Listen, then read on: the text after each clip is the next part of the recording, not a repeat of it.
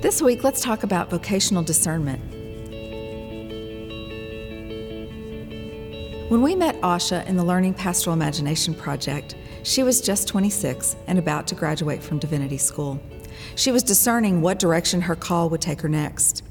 She had grown up in the South and was baptized in a traditional African American missionary Baptist church, although she thought about her involvement in her family's church as somewhat peripheral. She believed, however, that her divinity school preparation had held both gift and promise. When we interviewed her, Asha was attending a Christian Methodist Episcopal church with her spouse, who was also contemplating his ordination. While she was in college, she had her very first experience of seeing a woman lead a church. In her internship year, she went to a Presbyterian church with a black congregation and a white female pastor. Initially, Asha was ambivalent about her choice of divinity schools, but right as she was about to graduate, she said, I think I've learned a great deal, and divinity school has really given me the tools to think critically about my faith. Like in a loving way, she said, but very critically, and I want to share those things with people I'm in church with right now.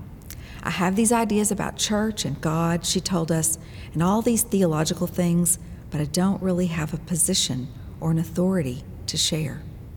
Asha said, I have such a fear because I grew up in a hierarchical tradition that I don't want to be in a place of authority to perpetuate a system. I also see the need, however, she said, to be inside so I can change and empower people and not just be on the outside complaining about what's wrong. So I want to get in there and take some responsibility towards fixing things but I don't know where the most fruitful place for that to happen will be, whether it will be in the CME church or the Presbyterian church. She really wondered and said it left her feeling disjointed. I think hearing some of the tensions and the gifts of Asha's story may help you to identify some of the tensions and gifts of your own discernment for vocation in ministry.